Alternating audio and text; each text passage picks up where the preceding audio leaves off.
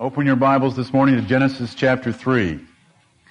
Yes, we're studying the book of Hebrews, but we shall begin in Genesis chapter 3. For any who know me, and for even those who don't, you know that over the last five weeks I've been quite taken and excited about this study of the book of Hebrews that we have entered into. Whether it was the introduction to this glorious book, whether it was chapter 2, or whether it was chapter 4, there was always something for every particular Sunday that seemed like it made it a little better than even the previous week. Chapter 1, setting forth the glory of Christ. I mean, how can you, how can you beat it? But then you come to chapter 2 with that ninth verse, but we see Jesus made a little lower than the angels, and it seems like it even beat chapter 1. Then you get to chapter 3 and you see that Jesus is better than Moses, and you have the strong warning given to those who don't take heed or who don't continue in what they have heard. Then in chapter 4 we have the glorious rest that remains for the people of God. And we have the Word of God presented to us as a great high priest that is passed into the heavenlies. This morning, we take up the most important theme of the book of Hebrews. We do. Believe me. I know I say most important, favorite, and all these superlative terms all too often they become rather diluted in their significance. But this morning, at chapter 5, we do take up the most important theme of Hebrews, and that is the priesthood of Jesus Christ. That Jesus Christ is superior to the Levitical priesthood. That is the overriding theme of the book of Hebrews because to a Hebrew mind, that was the most glorious aspect of Old Testament worship. The reason I'm starting in Genesis chapter 3 is I want to make this point. In any religion that you might have heard of or that you might devise, you need a priest. Every religion has to have a priest. And a priest has to have an altar. And an altar has to have a temple or a sanctuary where it might be found.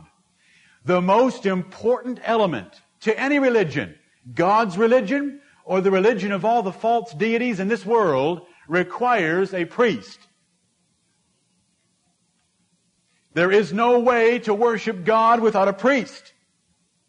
Because you must have someone that will represent you to that God. Every religion has had a priest. Every stage of the Word of God, every dispensation that God has given unto men had its priests. And the priesthood of Christ becomes extremely important if you want to see Jesus Christ exalted. I want to look at Genesis chapter 3 because this is the first occurrence where we have sinners and God existing together in the same universe. Genesis chapter 3. And what does man do without a priest? What does man do without a priest? Verse 7 of Genesis chapter 3. After Adam and Eve have eaten the fruit of the tree of the knowledge of good and evil, the eyes of them both were opened, and they knew that they were naked, and they sewed fig leaves together and made themselves aprons. And they heard the voice of the Lord God walking in the garden in the cool of the day.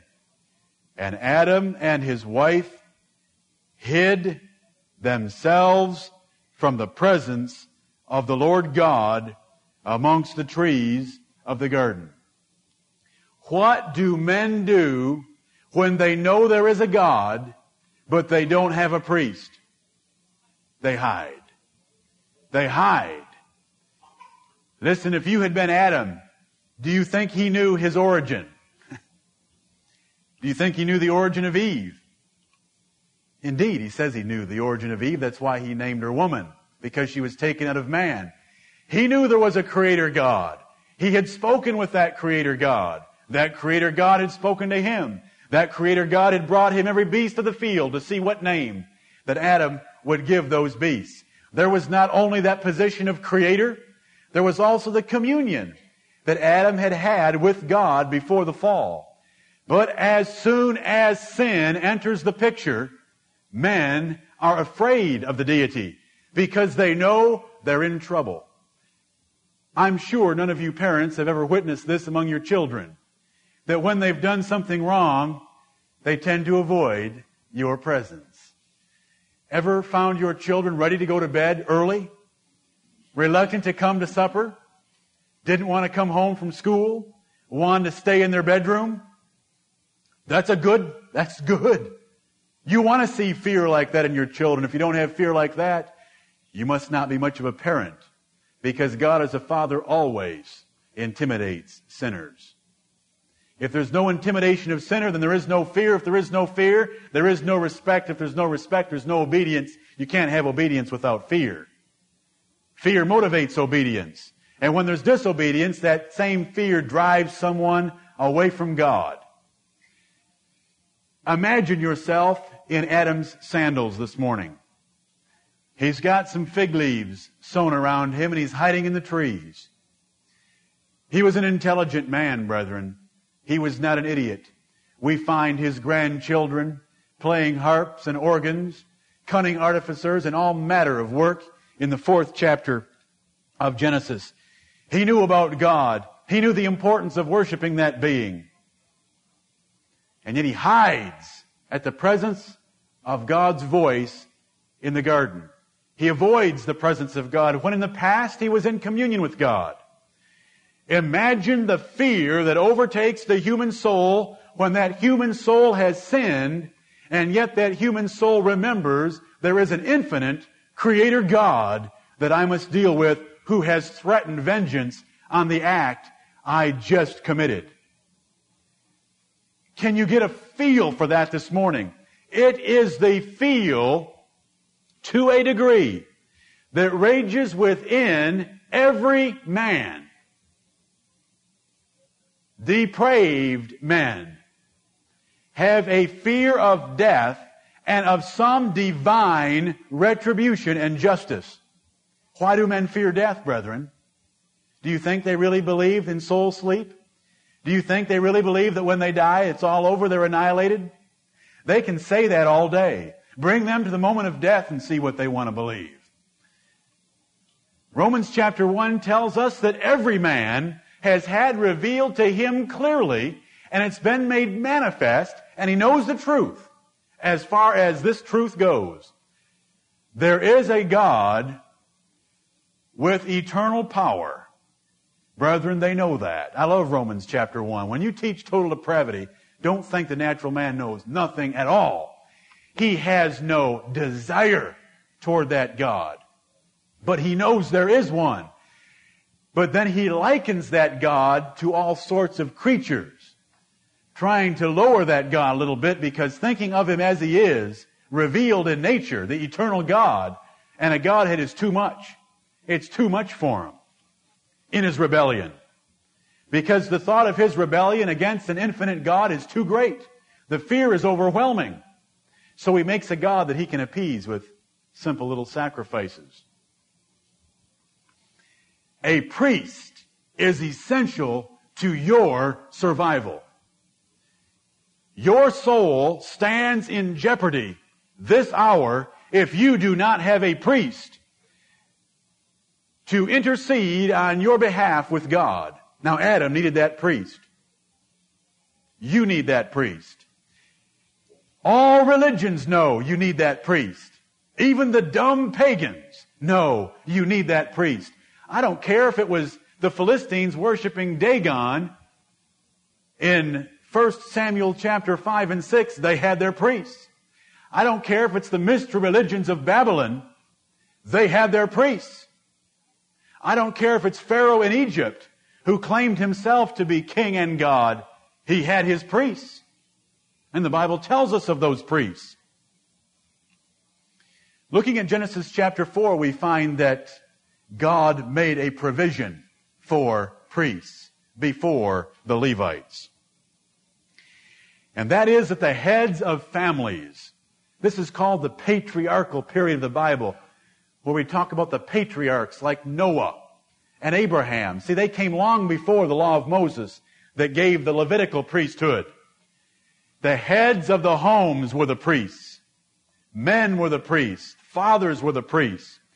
And here we find Cain and Abel coming to God to intercede. God had given them special provisions to be their own priests and to be priests for their households. Look at Genesis chapter 4 and verse 3. And in process of time, it came to pass that Cain brought of the fruit of the ground an offering unto the Lord. I have pointed this out before, but in that third verse, we have the proper time, the proper place, and the proper God. Now, how did they know that? God had made them priests for their families. Cain's problem was he didn't bring the proper offering. And God's a stickler on the priesthood. I don't care if that priesthood is a patriarch, if it's a Levite, or if it's Jesus Christ. Everything had better be done according to his will. Verse 4 And Abel, he also brought of the firstlings of his flock and of the fat thereof. And the Lord had respect unto Abel and to his offering. Notice, who makes offerings? But priests. Abel was his own priest. He made an offering, and God had respect unto that offering. So Abel performed an effective priesthood or a priestly ministry to God. Because God accepted his offering. Verse 5, but unto Cain and to his offering he had not respect. Notice that it just wasn't the offering he wouldn't accept. He wouldn't accept the man offering it. Because the offering was no good. If the offering is no good, then for those whom then for those that the offering is being offered for, they are not covered by the offering. It becomes very important in the book of Hebrews. Not only had the priest better be, not only had the priest better be authorized by God, but the offering had better be authorized. And it goes on to describe what Cain did to Abel because God accepted Abel's offering and did not accept his own. Look at Genesis chapter 8. Genesis chapter 8. Brethren, we're in need of a priest. I assume this morning you have left your homes and you're worshiping here because you have some religious need for your souls. That's a basic assumption. You know, I think in America people do things for all sorts of weird reasons, like social status, like tradition, like custom, like habit. But I hope you're here this morning for some religious need in your soul that you have an eternal soul and there is an eternal God and He has eternal power and your soul has sinned. And when I mix those four things together in the blender of my mind, I come up with danger. That's why there is religion. Fear of danger. And you are in danger this morning without a priest. Now Noah was a head of a family. And we read when he came out of the ark in Genesis chapter 8 and verse 20, we read that Noah builded an altar unto the Lord and took of every clean beast and of every clean fowl and offered burnt offerings on the altar. And the Lord smelled a sweet savor and the Lord said in his heart, I will not again curse the ground. Oh, isn't the word of God wonderful? That just hit me. God didn't even say this out loud. He said it in his heart and we have revealed to us the heart of God. He said it in his heart. We know the innermost thinkings of God because he's revealed them to us. The Lord smelled a sweet savor, and the Lord said in his heart, I will not again curse the ground any more for man's sake. For the imagination of man's heart is evil from his youth, neither will I again smite any more every living thing as I have done. The point I want you to get, Noah built an altar Noah selected sacrifices. Noah offered burnt offerings. God accepted them. Fathers, do you realize at all your position in this world? Until God ordained the Levites, fathers built altars. Fathers altar, offered sacrifices. Fathers interceded on behalf of their families. If you can find me a woman that built an altar to the Lord and offered a sacrifice, I'll eat the book that's on my pulpit. And I say that for the benefit of you men. God has exalted you as heads in the spiritual realm of your families. Take charge. Shoulder that responsibility. It ought to excite you that God considers your position that high that before the Levites, you were the ones that offered sacrifices to God and perform the priestly function for your family. Look at Job chapter 1. Job chapter 1. We find here a man that the Bible says was a perfect man. Job chapter 1 verse 5, and it was so, speaking of the sons and daughters of Job, when the days of their feasting were gone about, that Job sent and sanctified them. Now that's a priestly function. When you sanctify something, you make it holy. Here's Job making his children holy. Job sent and sanctified them and rose up early in the morning and offered burnt offerings according to the number of them all. For Job said, It may be that my sons have sinned and cursed God in their hearts. Thus did Job continually. He had quite a priesthood, didn't he? He built altars, he offered sacrifices for every child one at a time, and he did it continually, and he sanctified them. You want to look up the word sanctify in the book of Leviticus? You'll find it a few times. Because the Levites were to sanctify everything. That's a priestly office to make your children holy. Now, you don't have animal sacrifices to offer up. You have one sacrifice that's far superior to anything Job ever offered to offer up. And you fathers can still do it for your sons and your daughters. And that is to rise up early in the morning and get on your knees and offer up Jesus Christ and His shed blood upon your children. And to beg God for mercy upon your children. And to ask God to forgive their sins upon your children. Just as Job did. Coming back now to Genesis chapter 14. Genesis chapter 14, we have a short, vague description of another priest before the law of Moses. We've looked at Abel, we've looked at Job, we've looked at Noah. You full well know that Abraham offered offerings in many places. Abraham, Isaac, and Jacob had a place they called Bethel where they offered up sacrifices. Bethel means the house of God. Genesis chapter 14, Lot has been taken captive by four kings that came against Sodom and Gomorrah. And so Abraham, his uncle, determines to rescue him. He takes his 318 trained servants, pursues the four kings, uh, recovers all that was lost, including Lot and all of his possessions. Let's read verse 16. And he brought back all the goods, and also brought again his brother Lot, and his goods, and the women also, and the people. I mean, he got it all. God blessed him. Verse 17, And the king of Sodom went out to meet him after his return from the slaughter of Chedorlaomer, and of the kings that were with him, at the valley of Shaveh, which is the king's dale. Now here are the important verses that I want you to get. And Melchizedek, king of Salem, brought forth bread and wine, and he was the priest of the Most High God. And he blessed him and said, Blessed be Abram of the Most High God, possessor of heaven and earth. And blessed be the Most High God, which hath delivered thine enemies into thy hand. And he gave him tithes of all. Now Melchizedek is speaking in the first part of verse 20, but the one that gave tithes was Abraham. We know that from Hebrews.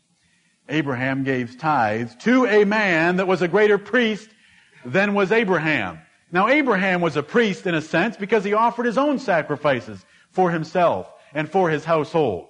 But there was a man that God had called to be an extra special priest, and that was Melchizedek. And it was to that man that Abraham offered his gifts, his tithes. He gave his tithes to God through Melchizedek. He didn't keep them himself. Melchizedek was a greater priest than was Abraham. He was a man that God had called. He was the priest of the Most High God. What can we learn about Melchizedek in Genesis 14? Not very much. It says he was king of Salem. And that's quite a little rabbit trail right there when it says king of Salem. We know from the book of Hebrews that Salem means peace. But can you think of any other city that is special, more special than any other city in the eyes of God that Melchizedek was king of? Jerusalem. Jerusalem. He was king of Salem. I do not have time this morning at all, but if you were to look at a Bible atlas and see, we are told a number of cities here that are involved in Abraham's pursuit and his return. They're mentioned in verses 14 and 15. We know where Abraham was living because the Bible tells us. If you were to look at a Bible atlas and see what lies right between where he chased those kings and recovered the goods and came back to Hebron, you will find a city named Jerusalem. Was Jerusalem in existence before David? Indeed. Look at Joshua chapter 10, keeping your finger at Genesis 14. Joshua chapter 10. Joshua chapter 10 and verse 1. And remember, brethren, this is only 400 years or so after Abraham when Joshua took the land of Canaan. Verse 1. Now it came to pass when Adonai Zedek, king of Jerusalem. This is long before David, brethren. This is 500 years before David. There was already a city named Jerusalem, which shortened could be Salem, which had a king. Melchizedek was king of Salem. God's place, God's city. Of all the cities in the world, Jerusalem was his choice. Melchizedek was king there. He was a king priest. Isn't that interesting? It'll become very interesting the further we go in the book of Hebrews. He brought forth bread and wine, and there was communion made with Abraham and this priest before God, and then this priest blessed Abram. This priest called upon God and blessed the man Abram and offered up thanksgiving for the victory, and it was through this man that Abram offered up a gift. So you've got to have a priest. How in the world do you take a gift and throw it up in the sky and hope that God latches onto it? You give your gifts through a man that is God's ambassador, that is God's priest, that will in turn maybe use it himself, maybe pass it on to others, but because it's been given to him as the representative of God, it's been as if you gave it to God himself. This is the lesson so far. You are in need of a priest. Before Moses, there were priests, as Abel, as Noah, as Job, and as Melchizedek, a man from nowhere, the man without beginning of days or end of life, Without mother, without father, without a genealogy. Where did he come from? We don't know. And that's what's, that's what's so special about Melchizedek. The fact that you don't know where he came from. As it will become important in chapter 7, but not today. But here was a priest. In order for men to find peace with God, they needed a priest. Look over at Exodus chapter 19. Exodus 19, I've already established that Pharaoh in Egypt had his priests. All pagan religions have had their priests. Whether it's Egyptians, Philistines, or Babylonians, they have their priests. The Babylonians still in existence today in the city of Seven Hills still have their priests, don't they? Millions of priests, thousands of priests. Because pagan religion knows they need their priests, as does the true religion of God. This is an important passage, Exodus 19. I don't know how carefully you read your Bibles, but I wonder if you've ever latched onto this word. Exodus 19 and verse 22. And the Lord came down upon Mount Sinai, on the top of the mount. Now this is just shortly after coming out of Egypt. God has not given the law yet. Moses doesn't know anything about what God wants in Old Testament worship. But in verse 19, God comes down upon Mount Sinai on the top of the mount. And the Lord called Moses up to the top of the mountain. Moses went up. I wanted verse 22. God is speaking to Moses, and he tells him in verse 21, Go down, charge the people that they don't break through and look and try to see me, and I have to kill them. Verse 22, And let the priests also, which come near to the Lord, sanctify themselves, lest the Lord break forth upon them. Ever wondered about that word priests? Who are these priests? God hadn't yet chose the tribe of Levi. They were select fathers in the tribes that had taken more upon themselves as the duties to worship God, and God blessed their means. Now, if everybody was being a priest, it would become a rather cumbersome worship. But specialization of labor was known long before Adam Smith wrote the book Wealth of Nations. Specialization of labor is right here. There were already priests among the nation. Verse 24 says the word again. Here in Exodus 19. This is before God told them that the priests had to come from Aaron's descendants. Important to see just how extensive the need is for priests. What do we know about the Levitical priesthood? You know, that would take us forever to study it, wouldn't we?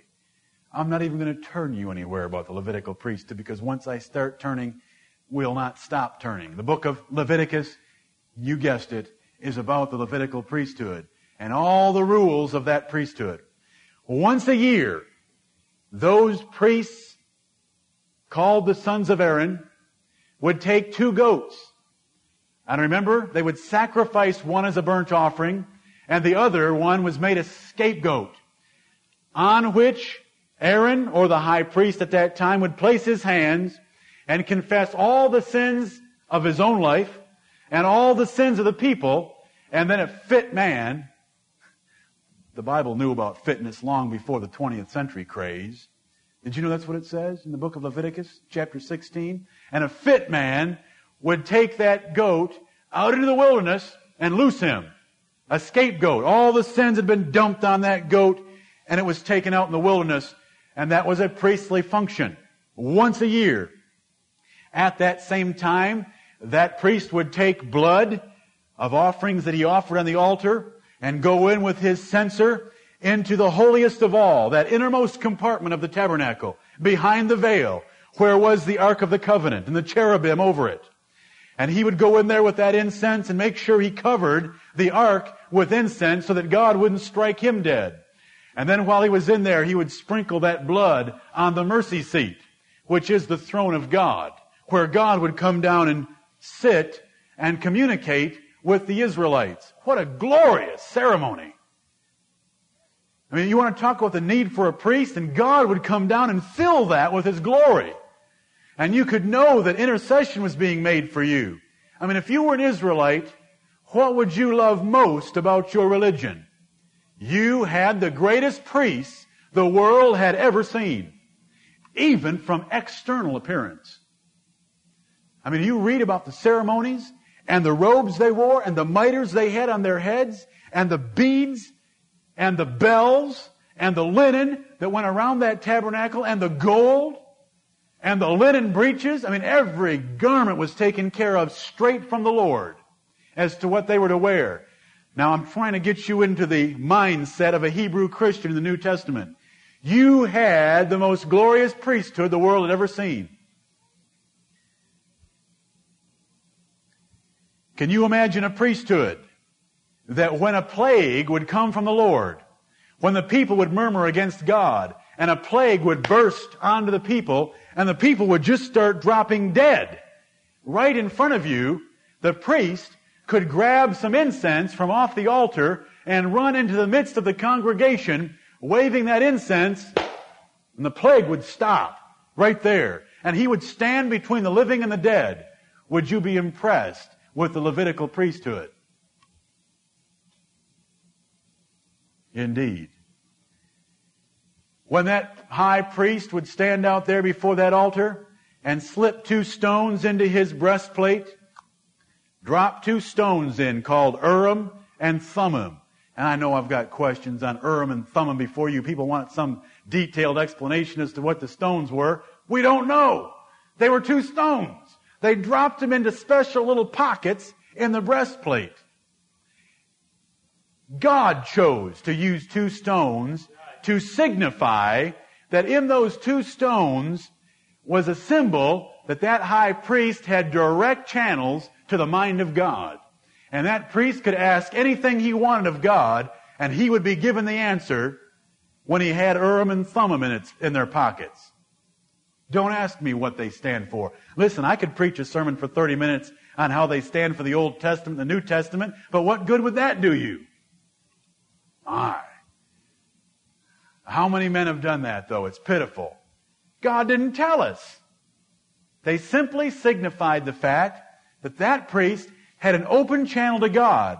Now think about that Levitical priesthood. Once a year, all the sins go off in the wilderness. Standing between the living and the dead and stopping a plague in its tracks. Asking of God and receiving a direct answer straight from God for a difficult question. That was the Levitical priesthood without going into all the other details of what that Levitical priesthood did. If a woman had played around on her husband, and that husband was sitting at home watching television, and he looked, you know what I mean. He was sitting at home, he looked at his wife, and he said, You know, I do have a good looking wife. I'll bet she's been messing around. Take her down to the high priest and say, I think my wife has been messing around. I'm jealous. The priest would give her a potion to drink, and if she had been messing around, she would rot on the spot. If she hadn't been messing around, she'd conceive and he'd have another child. That wasn't a bad deal, was it? But that was the high priest. That was the high priest. I mean, when you had leprosy and you wanted to be finally cleansed, who were the most advanced medical doctors in the world at that time? But the Levitical priesthood. You would go in before the priest and he'd examine you, and that's why Leviticus gets rather tedious sometimes, reading about the red rising and the scabs and the white and all, all the problems of leprosy. But the Levitical priesthood could give you an answer whether you were cured of that or not, and would sanctify you, and you could come into the congregation. What a priesthood. Now come to Hebrews chapter 5. Hebrews 5 is short. Hebrews 5, the first 10 verses deal with one main theme. But you need to be reminded of how important a priest is. I assume, like I have said already, that you are here this morning because you have a religious need. You believe there's a God. You believe you're a sinner. And you believe if you were to stand before that God at this hour, without a priest, you'd be in trouble. Therefore, the importance of Hebrews 5, 6, 7, 8, 9, and 10, because they all deal with the priesthood of Jesus Christ.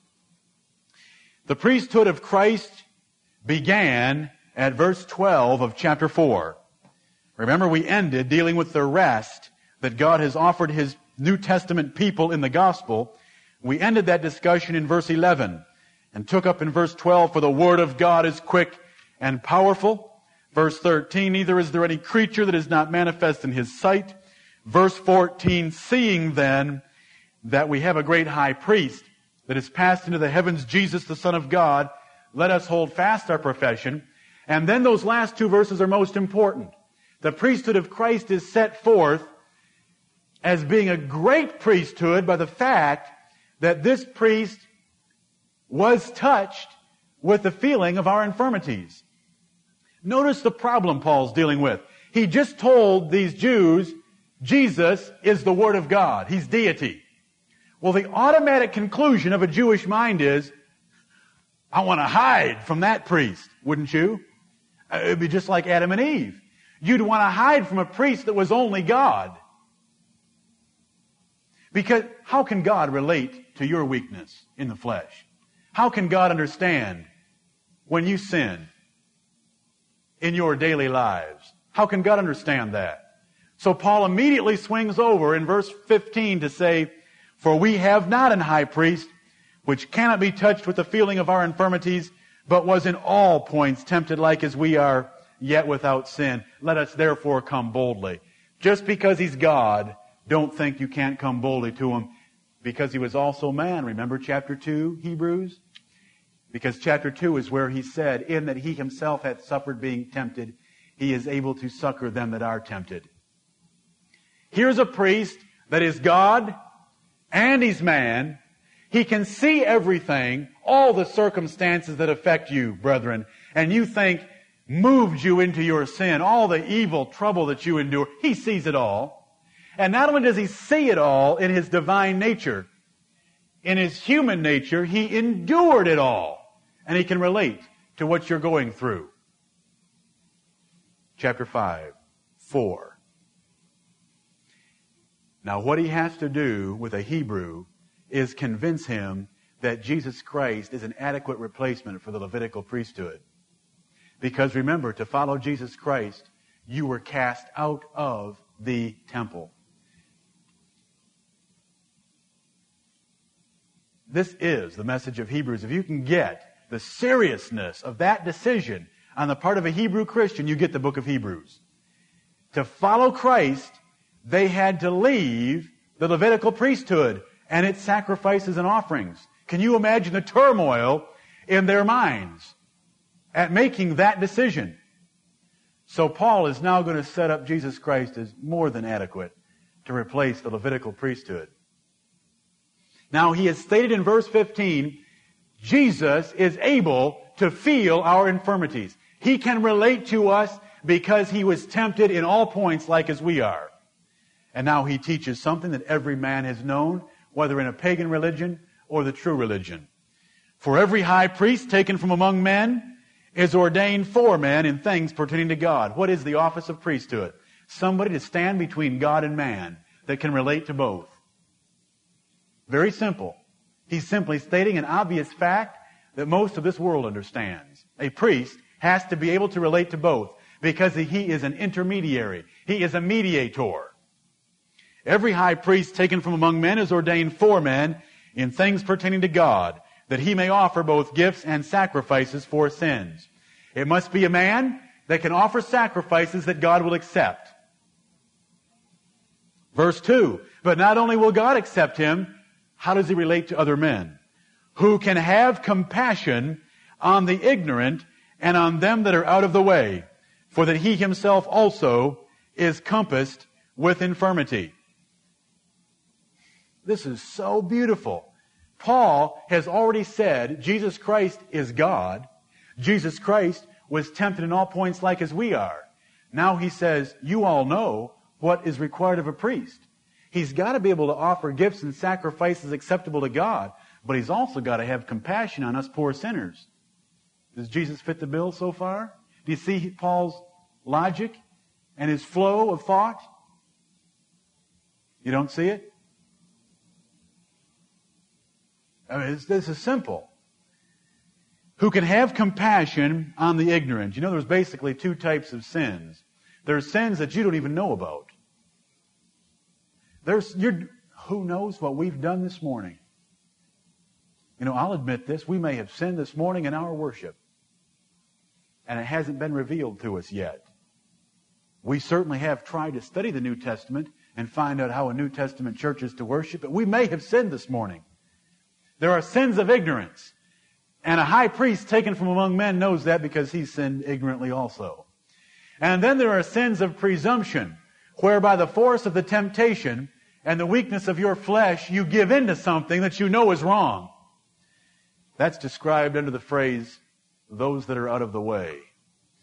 You know, all we like sheep have gone astray. Going astray that way isn't out of ignorance. It's going astray because we're just willfully stubborn sometimes, and we want things our way. A good high priest recognizes not only ignorance on the part of those that he intercedes for, but he also recognizes they have a weakness in the flesh, and they will sin sometimes against the things they know that are wrong. Every high priest needs these qualifications. The Jews understood that. Pagan religion understands that. Do you this morning? And once you understand it, all you do is pop back to chapter 4 and realize Jesus is a great high priest. He's got both of these as far as you'd want them. Tempted in all points like as we are? Can he have compassion? Indeed. Can he offer gifts and sacrifices acceptable to God? He is God. This is beautiful. I know I ought to be a salesman. For that he himself also is compassed with infirmity. A high priest, a good high priest, when you go to him and you say, Father, oh, I don't want to use that word. You say high priest, I have sinned. And the high priest says, Son, I understand. I was once an 18 year old young man. I know all the temptations of youth.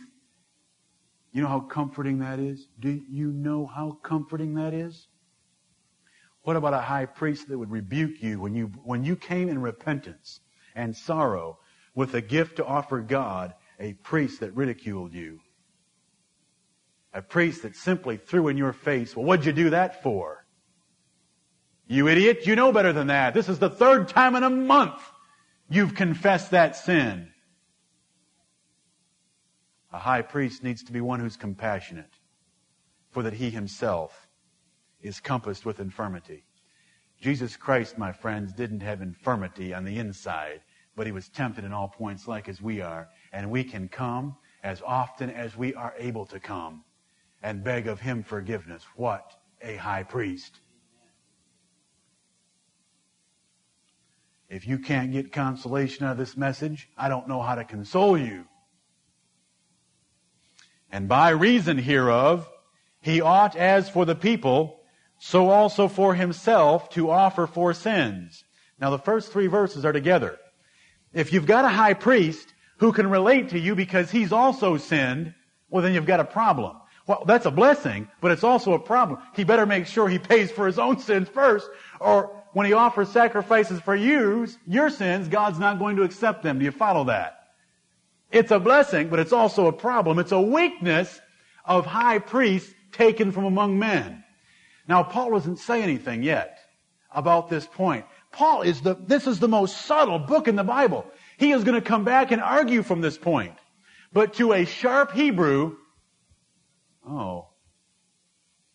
Paul's already taught us that he was tempted in all points like as we are, yet without sin. He doesn't need to offer for himself. He doesn't need to offer for himself. But he doesn't argue that here. That's going to come a couple chapters from now. But it's there if you're, if you're looking. So, that's the first, the first three verses are this point. A priest is a man who can make intercession for men to God. God will accept him and men can relate to him and he can relate to men, understanding their weaknesses. That's the first concept. See, these Jews well understood what was necessary in a priest. That's the first thing they understood. Jesus Christ satisfies that perfectly in the last two verses of chapter 4.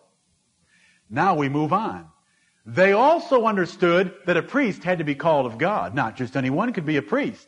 He had to be called of God. He had to have proper credentials or proper authority to be a priest. That's found in verses 4 through 6, where we read, And no man taketh this honor unto himself, but he that is called of God, as was Aaron.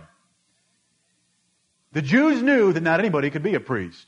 In fact, out of the 13 tribes of Israel, did I say that right? 13 tribes of Israel, only one tribe was chosen to be the priestly tribe. That was the tribe of Levi. But even within the tribe of Levi, only one family could be priests. Those were the direct descendants of Aaron. There were a lot of Levites that didn't descend from Aaron. They descended through other grandchildren of Levi. They could not be priests. Their their responsibilities in the tabernacle were very limited.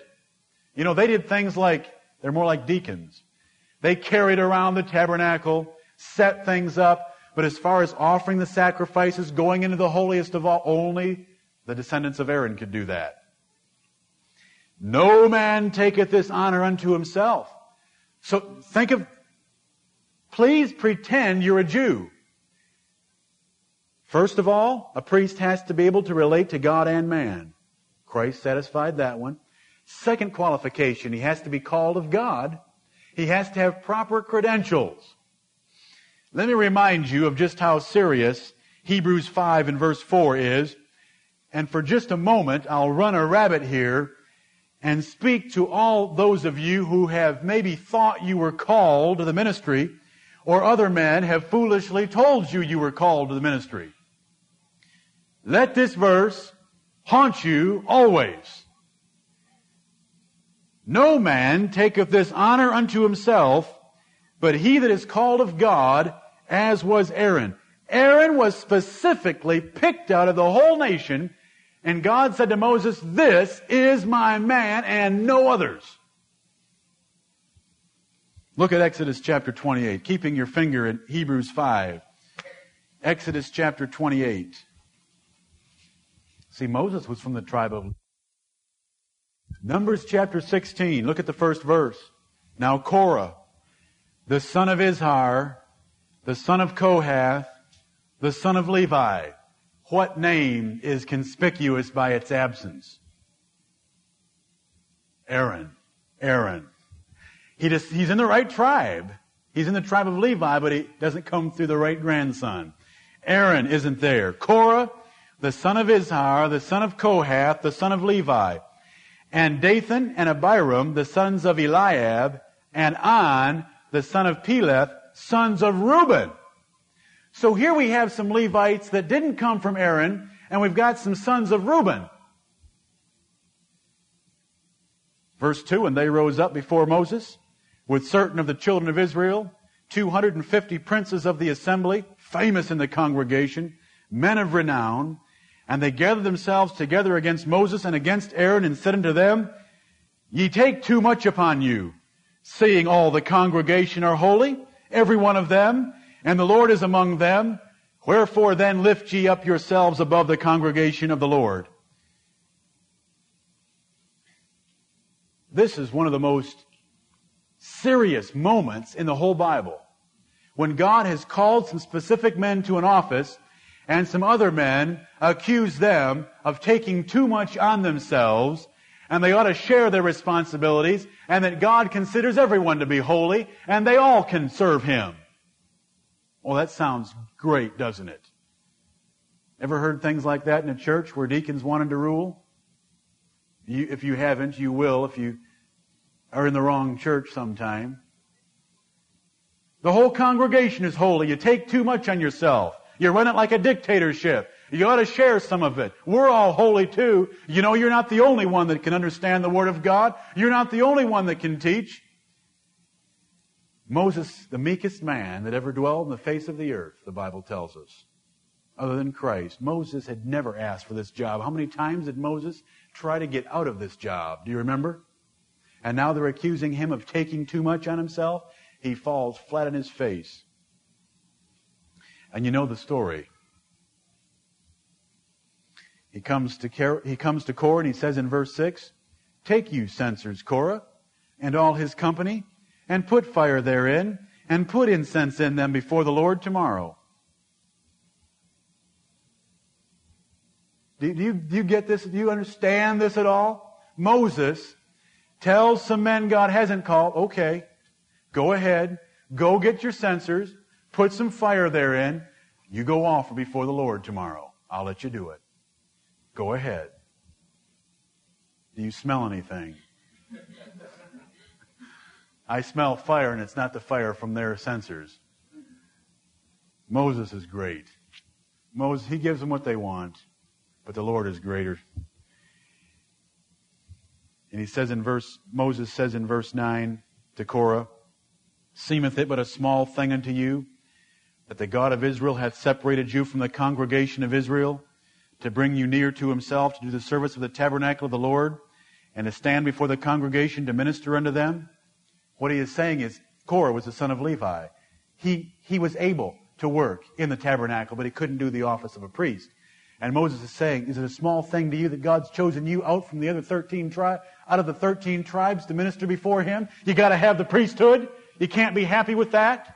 And how many ministers should say that to their deacons? Can't you be happy with your job instead of trying to be guardians of the pulpit? We have an exchange here between God and Moses. And then Moses says in verse 26 and 27, he tells the whole congregation, Get away from these people, brethren. I smell fire. Get away. And he says in verse 28, Hereby ye shall know that the Lord hath sent me to do all these things. I didn't want it. I didn't take it. I, I didn't ask for this office. God has sent me, for I have not done them of mine own mind. This is so important. Aren't Moses and Paul a lot alike? Neither of them wanted their jobs. Moses didn't want to be God's prophet, and Paul didn't want to be an apostle. I have not done them of mine own mind. If these, this is verse 29 of Numbers 16, if these men die the common death of all men, or if they be visited after the visitation of all men, then the Lord hath not sent me. But if the Lord make a new thing, and the earth open her mouth and swallow them up, with all that appertain unto them, and they go down quick, that is alive, into the pit, then ye shall understand that these men have provoked the Lord. And it came to pass, as he had made an end of speaking all these words, didn't take long, just let him get to his period at the end of the sentence that the ground clave asunder that was under them, and the earth opened her mouth and swallowed them up and their houses and all the men that appertained to Korah and all their goods. They and all that appertained to them went down alive into the pit. There's the definition of the word quick. And the earth closed upon them and they perished from among the congregation. Now, I've, it doesn't really end there. Do you know what happens next? Moses calls forward Eleazar in verse 37, speak unto Eleazar the son of Aaron the priest. Well, we got to get verse 35. And there came out a fire from the Lord and consumed the 250 men that were great in the congregation, men of renown. The Lord just smoked them. They were just consumed right there on the spot. But their censers remained. There's 255 censers or so remaining. And so Moses calls Eleazar forward and he says the sense, verse 37, that he take up the censers out of the burning and scatter thou the fire yonder, for they are hallowed. The censers of these sinners against their own souls, let them make them broad plates for a covering of the altar. For they offered before the Lord. Therefore they are hallowed. And they shall be a sign unto the children of Israel. See, these censers, Korah and his men had gone in before the presence of the Lord. Moses said, take those babies beat them out. They're hallowed. They were in the presence of God. Plaster them around the altar of the Lord for a reminder to Israel that the only ones that better come nigh that altar are God's priests. No man taketh this honor unto himself, but he that is called of God, as was Aaron. This is how God judges men who claim they are called when they're not called, who try to perform in an office that God did not put them in. Numbers chapter 17. Numbers chapter 17, we have 12 rods brought before the presence of the Lord. Remember, you know what a rod is. It's an old piece of dead wood that's been beat around for 50 years that your grandfather gave you before he died. And the heads of the tribes had a rod. And the head of each tribe brought their rod, laid it up before the Lord. And the next morning God said, the tribe that I have chosen I'll show again. If yesterday didn't do it for you, I'll show again because it hadn't done it. This, one of the saddest statements in all the Word of God is verse 41 of Numbers 16. After watching the ground open, don't you think you'd be humble? Look at verse 41. But on the morrow, all the congregation of the children of Israel murmured against Moses and against Aaron, saying, Ye have killed the people of the Lord. You've, can you believe that? Is God merciful? Why in the world did he let them last another day, Moses and Aaron? Men don't learn, do they? The next day, on the morrow, you've killed the people of the Lord. Why, those men were good men. They were men of renown. They were holy men. Who do you think you are? You've killed them. Moses didn't do anything. God killed them. But look who gets blamed. God's minister. So in chapter 17, God says, I'll prove it again. They laid up their rods, and the next morning, look at verse 8 of number 17. And it came to pass that on the morrow, this is the second day now, Moses went into the tabernacle of witness, and behold, the rod of Aaron, the rod of Aaron for the house of Levi was budded and brought forth buds and bloomed blossoms and yielded almonds. And like I said a few weeks ago, it wasn't that there was just a little shoot sticking off that thing. You could eat the almonds off it. Did God make His will known? No man taketh this honor unto himself save he that is called of God as was Aaron. And here's where Aaron was called. And then if you were to read the first seven verses of Numbers chapter 18, God deals further by saying, I don't want the Levites getting near my altar. That is only for Aaron's sons, and I'm not going to read it. It is simply a repetition of what you already know. I want you to turn, however, to Second Chronicles chapter 26. Second Chronicles chapter 26. You've, I'm trying to put you in the Hebrew mind. You remembered stories like that. I mean, this was recorded in the law of Moses, and the, the law of Moses was read every Sabbath day, brethren. They heard about this. But they also heard this one. Second Chronicles chapter 26 about a king of Jerusalem named Uzziah. He was quite a cunning man. For those of you who are engineers, look in verse 15. He made in Jerusalem engines. Now, you know, in, in the 20th century thinks they're so far ahead. He made in Jerusalem engines invented by cunning men to be on the towers and upon the bulwarks to shoot arrows and great stones withal. We know what those are called, don't we? Catapults. And his name spread far abroad, for he was marvelously helped till he was strong. God marvelously helped him till he was strong, and when he was strong, he got proud. Look what it says in verse 16, but when he was strong, his heart was lifted up to his destruction. Pride cometh before a fall, the Bible tells us. For he transgressed against the Lord his God and went into the temple of the Lord to burn incense upon the altar of incense. Just don't read ahead, brethren. Get this message. God may bless you, but make sure you don't take that blessing as a sign from Him. You ought to try something outside the calling He's made to you. Listen, this man was marvelously helped. Where would he have ended up if he'd stayed that way? But being marvelously helped. And you know, we may have a deacon someday that in the judgment of your pastor is not called to be a minister. And he may be marvelously helped. And he may be able to give a good word of exhortation from time to time. So what? Let him abide in the calling where God has placed him. And not try to assume one word that God has not given him. This man was king. He did have some authority. But he didn't have the right pedigree. He didn't have the right genealogy. He went and burned incense upon the altar of incense in the temple. Verse 17, and Azariah the priest went in after him, and with him fourscore priests of the Lord that were valiant men. I love the Word of God. Can you just picture this scene? There's 81 tough dudes, if you want me to get this into the 20th century vernacular. 81 tough dudes and there's a king who is stepping on their sacred territory, and that is their calling. And they stand there watching this king, and they withstood in verse 18 Uzziah the king, and said unto him, It appertaineth not unto thee, Uzziah, to burn incense unto the Lord, but to the priests, the sons of Aaron, that are consecrated to burn incense. Go out of the sanctuary, for thou hast trespassed Neither shall it be for thine honor from the Lord God. You know, he thought he was going to honor God by doing a little extra for the Lord.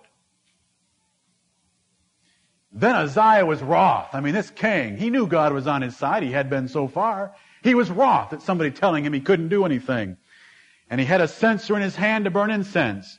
And while he was wroth with the priests, the leprosy even rose up in his forehead before the priests in the house of the Lord from beside the incense altar. And Azariah, the chief priest, and all the priests looked upon him, and behold, he was leprous in his forehead, and they thrust him out from thence. Yea, himself hasted also to go out, because the Lord had smitten him, and Uzziah the king was a leper unto the day of his death, and dwelt in a several house, being a leper, for he was cut off from the house of the Lord. Couldn't even go into worship at all any longer. Those 81 men stood there and said, This doesn't appertain to you, King Uzziah. Get out of here right now. This is not going to be honor to you from God. And he got upset. Who do you think you have telling me I can't serve the Lord? And while they stood there, the leprosy came off that altar of incense and rose right up into his forehead. And for any of you who ever looked in any medical encyclopedia and seen a picture of leprosy, your forehead is the last place you'd want it. You might be able to take it in your feet for a while, but it is terrible. It just eats the skin the flesh away. You just rot away, and it came into his forehead. God defends his office. Hebrews chapter 5. You say, is all that important? Listen, that all that was written for the sake of the Hebrews and for us upon whom the ends of the world are come. And you've got to have that in your mind to understand why Paul argues the way he does. First qualification, a priest has to be able to relate to men and to God. Jesus Christ does that better than any man ever dreamed of having a mediator.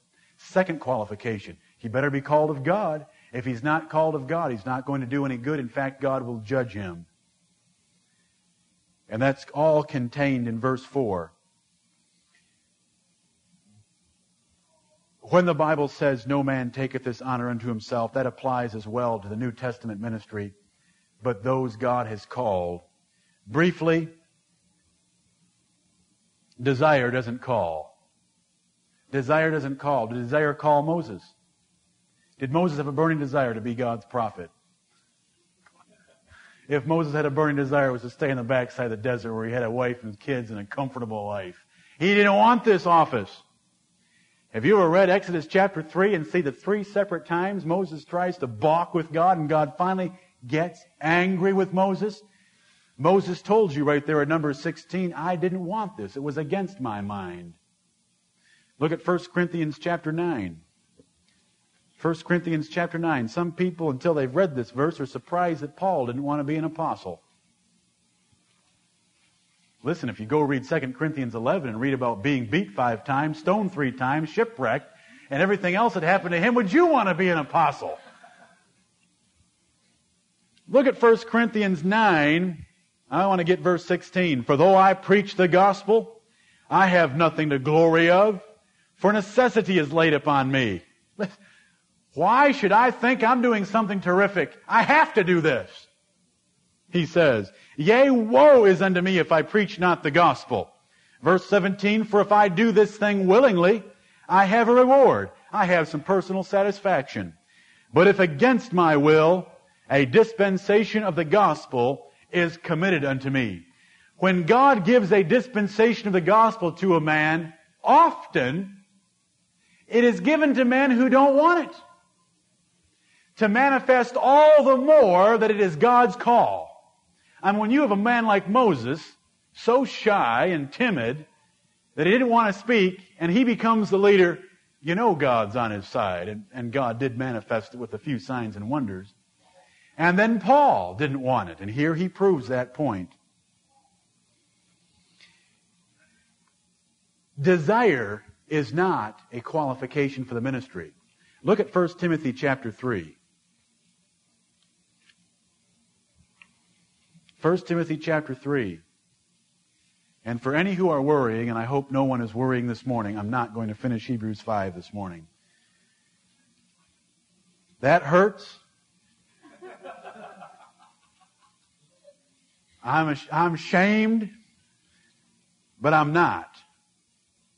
The priesthood of Christ is too important here. I, I want to present this so that you can get as excited about it as I am. 1 Timothy chapter 3. Some men have gone to this chapter and read these words. This is a true saying. If a man desire the office of a bishop, he desireth a good work. And because they have a desire for the work, they think they're called to preach. This is not even a qualification. If this was a qualification, Paul wouldn't have been an apostle and Moses wouldn't have been a prophet. This is not even a qualification. This isn't even a place to start. All it says is, if a man has the desire for the office of a bishop, the office of a bishop is a good work. That's all it says. Now we deal with qualifications. Beginning in verse 2. A bishop then. A bishop then must be blameless and so forth, and it goes on to describe the qualifications for the office. What is the call to the ministry? I've preached on this before, but it's always good to remind. What is the call to the ministry? It is God's appointment to the ministry. The word call means appointment. I can show you that Jesus was appointed to be a high priest and he was called to be a high priest. I can show you verses where it says Paul was called to be an apostle and where it says Paul was appointed to be apostle. Don't let the word call confuse you. You know how it confuses men? They lay awake at night waiting for the call. All because of the four letter word call. Remember being at Bob Jones, Brother David? How many times? I've said it this way before, and this is so true. How many boys get called to be a, be a preacher or a pastor at Bob Jones University, and when they flunk Greek, they get a call to the, to the mission field because the missionary course of study didn't involve Greek, and when they flunked that, they got a call to the institute where they became a bus mechanic. That happened. I had a roommate that that happened to. He flunked Greek, so he got a call to the mission field. Because to get a degree in missions at Bob Jones University, he didn't have to take Greek. And to be a bus mechanic, there wasn't that much emphasis even on the English. So they just boom, boom, boom. You know, God's call was quite convenient. Quite convenient. It's not a voice. It's not a dream. It's not a vision. It's not even a burning desire in your heart. Would to God, and I mean this, every single man in this congregation had a burning desire to be a minister. Because you're desiring a good work. Is there a scriptural basis for desiring that office? Look at 1 Corinthians 12. 1 Corinthians chapter 12.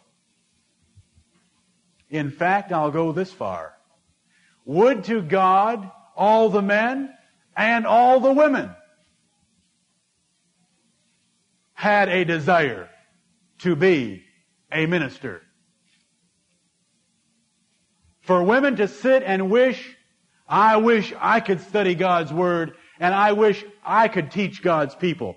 That is no farther removed from God's plan than for men who aren't called to desire the same thing. It's impossible on both counts unless God calls. Look at 1 Corinthians 12, 28. And God hath set some in the church, first apostles, secondarily prophets, thirdly teachers, he's ranking the gifts. After that miracles, then gifts of healings, helps, governments, diversities of tongues. Guess where that ranks me compared to Jimmy Swaggart? What's higher, teaching or miracles? He's never done a miracle anyway, but you know what I mean. Verse 29, are all apostles? No. Are all prophets? No. Are all teachers? No. Are all workers of miracles? No. Have all the gifts of healing? No. Do all speak with tongues? No. Do all interpret? No. But covet earnestly the best gifts. And what are the best gifts? First, apostles. Secondarily, prophets. Thirdly, teachers. The Bible tells you to earnestly covet the best gifts. I wish every man in this church coveted the ministry. But that doesn't prove a call.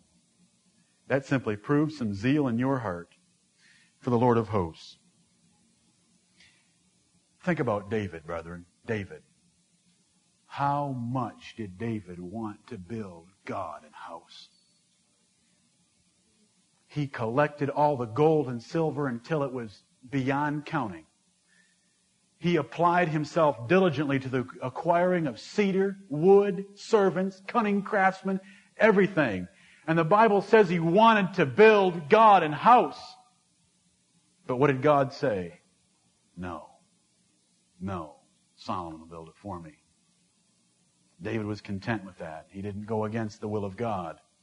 But notice the desire there. I'd like that same kind of a de- desire for the office of the ministry on the part of every man.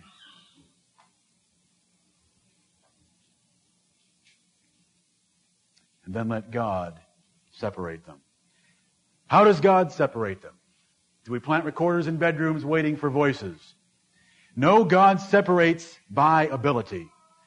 God calls men by ability. How do we know when a man's called to be a mechanic? He has mechanical aptitude. I'm not going to denigrate myself too much. Yesterday, God revealed to me once again, I am not called to be a mechanic. Brother Greg, that's our secret. It was pitiful. It was humiliating. I was shamed. But I can't help it. How do you know when God's called a man to be a mechanic? When you go to 1 Corinthians 7, that's how the word calling is used. Abide in the calling wherewith ye were called. Whether you're a free man, whether you're a servant, stay in that calling. Unless there's some advantage to change it. Don't think the gospel means you have to turn your life upside down. Stay in that calling. How do we know someone is called to work with computers or to work with data or to be an engineer? Those are all different mindsets. You cannot just go to college and become an engineer and go anywhere. God had to give you the ability for that. And the ability also brings with it the desire. You actually enjoy it. While others would flip open one of those textbooks on fluids and hydraulic transmission and turn up their noses and get grossed out. Just get sick of the idea of being an engineer. God gives ability to their minds think different than other disciplines. Mechanics, their minds think through a problem in a different way than some. God makes differences. How do you know? How do you know what you're qualified for or what you're called to do but by your ability? We talk this way all the time. Talking about the aptitude of different people. See, that's something God gave them that's recognizable by others, usually by those in, the own, in that profession who can recognize that guy has a gift because they're the ones who know what the gift involves. The call is known by the ability. That's why Paul wrote Timothy and he said, a man must then be boom, boom, boom. He lists about 15 different qualifications. And when a minister witnesses those qualifications in another man, he can see God's call on that man. It comes through another minister, not even through the man himself. The man himself doesn't know because the man himself hasn't been in the job yet. And it's not desire. I would much rather see someone fighting the ministry. Have, do you understand how you can have a desire on one hand and, a, and some rebellion on the other hand? Listen, every man ought to want to be a minister from the sake of doing something big for God. On the other hand, there ought to be fear in his soul of that job. You can have both. And I, I, I would much rather see somebody pushing away than someone wanting to jump into it because of the pattern in Scripture. The call is known by the ability that God gives and it's recognized by other ministers. That's why ministers are to ordain. Churches are to ordain. But what is the practice among most, most Baptist churches? The church gets together and says we want to call for a meeting of elders and deacons to ordain brother so and so to the ministry. They don't have the foggiest idea of what's involved in being a minister. Somebody who's been there can look at a man and know whether that man has what it takes to do the job. First Timothy was not written to any church, it was written to a minister. Timothy, here are the qualifications for a minister. God never gave those qualifications to a church. Titus, Paul wrote Titus and he said in Titus chapter 1 and verse 5, For this cause left I thee in Crete, that thou shouldest set in order the things that are wanting and ordain elders in every church. He didn't say go to the churches and call for conference meetings whereby they can call somebody to be ordained. He said go do it. Cause you know what's involved, Titus. Look at Exodus chapter 31.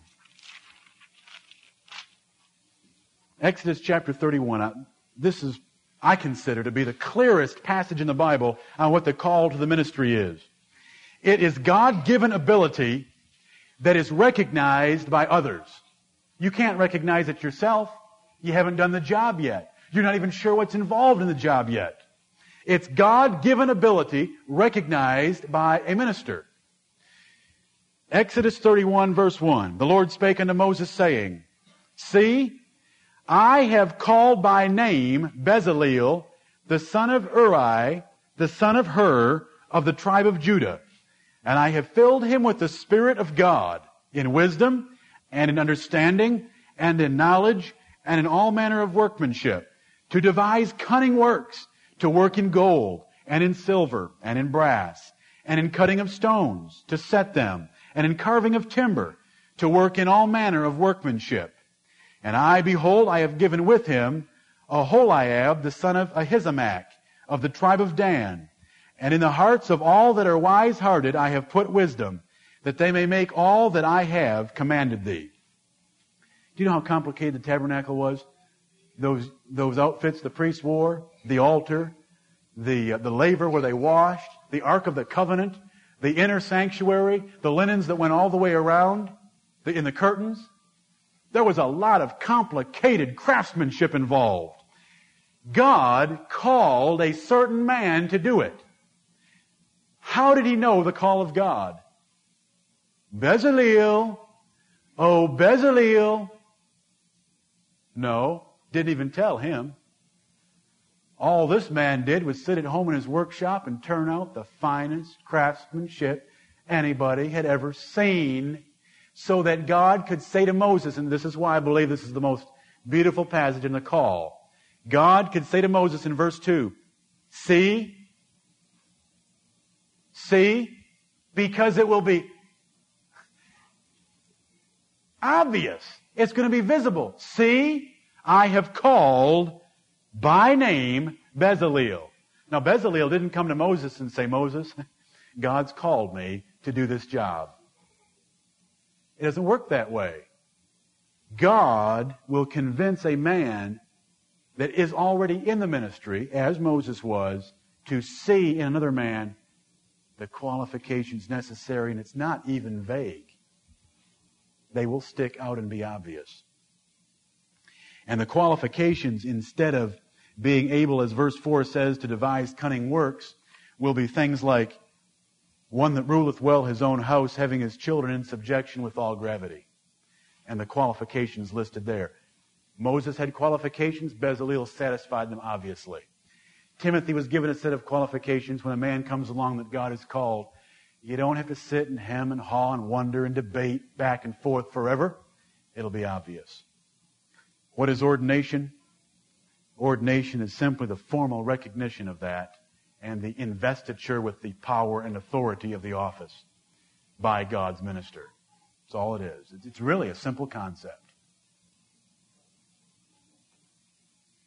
Let's go back to Hebrews 5. We'll wrap up this second point from the fifth chapter of Hebrews. The first point was again, in the first three verses, a priest must be able to relate to the infirmities of men and he must be able to relate to God so that his gifts and sacrifices are accepted. Jesus Christ was God. Obviously, his priestly intercession was accepted, and he was tempted at all points like as we are. He can relate to us when we come to him and confess our sins. Point number two to a Hebrew mind. But a priest has to be called of God. He better be appointed of God or he's not an acceptable priest, as was Aaron. And you know, Paul just lays it on heavy. And no man taketh this honor unto himself, but he that is called of God, as was Aaron. And the Hebrews are saying, Amen, Amen, thinking they had Christ. Can you follow that? Paul, I can't get over this book. This is the most exciting book in the Bible to see Paul setting these Jews up. Now look at verse 5. So also Christ glorified not himself to be made an high priest, Jesus Christ didn't want the job by himself. He was put into it by God. So Christ also glorified not himself to be made an high priest, but he that said unto him, Thou art my son, today have I begotten thee. And remember that's from Psalm 2:7. Paul's already used it in chapter 1, proving the deity of Christ and that God made him his son. Verse 6, as he saith also in another place, Thou art a priest forever after the order of Melchizedek. Now, do you want to talk about the call to the ministry, Hebrews? Who do you think had it the most? Aaron or Christ?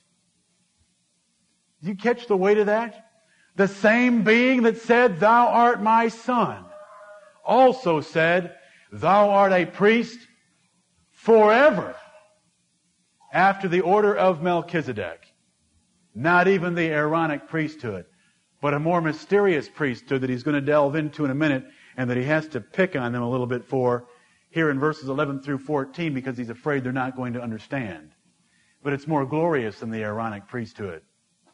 Do you see that this morning? So Christ, also Christ glorified not himself to be made an high priest. Do you know what the Bible says? I came down from heaven not to do mine own will. Moses and Paul and Christ were all in the same boat. I came down from heaven not to do mine own will, but the will of him that sent me. That's why in the Garden of Gethsemane, while Jesus Christ knew he wanted to please his Father in all things, yet he could still pray at the same time, Father, if it be possible, let this cup depart from me. And how many times do ministers say, God, if it's possible, keep me out of that office?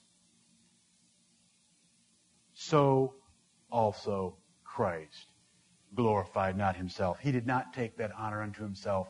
God put him in it. These poor Hebrews are being cut off everywhere they turn. Jesus Christ is a great high priest that is passed into the heavens. Let us therefore come boldly unto the throne of grace that we may obtain mercy and find grace to help in time of need. He is God. He was tempted in all points. Can he stand between us? There is no need for us to hide, brethren. But for those of you particularly of a melancholy temperament, how often do we hide? How often do we hide from that Creator God in our pride and in our fear that because we haven't achieved perfection, He is not going to accept us nor forgive us. And so we wallow in our sins instead of coming boldly to Him. He was tempted in all points like as we are. We can come boldly. He can feel our infirmities. We do not have a high priest that cannot be touched with our pain. He can be touched with every source of pain you've ever endured and console and comfort you in it. And he did not take that office upon himself. God made him your high priest. We don't need the Levitical priesthood. We have a greater priesthood. We have the Lord Jesus Christ himself. We as fathers don't need to offer a bloody sacrifice of some sheep or goat or bullock. We have Christ who's done it for us, who's also God, who's sitting at his own right hand. And the sacrifice has already been accepted. And he knows the pain we go through so that he is able to succor us in all of our pain, sufferings, and temptations. Brethren, is there anything more glorious than the priesthood of Jesus Christ? There are five billion people on this planet at this hour, and it's growing. And all of them know they need a priest. And you have had revealed to you in the gospel good tidings that things have been done for you so that there is already a high priest that excels even the priests ordained of God in the past. We have a great high priest that has passed into the heavens. Let us hold fast our profession. Amen.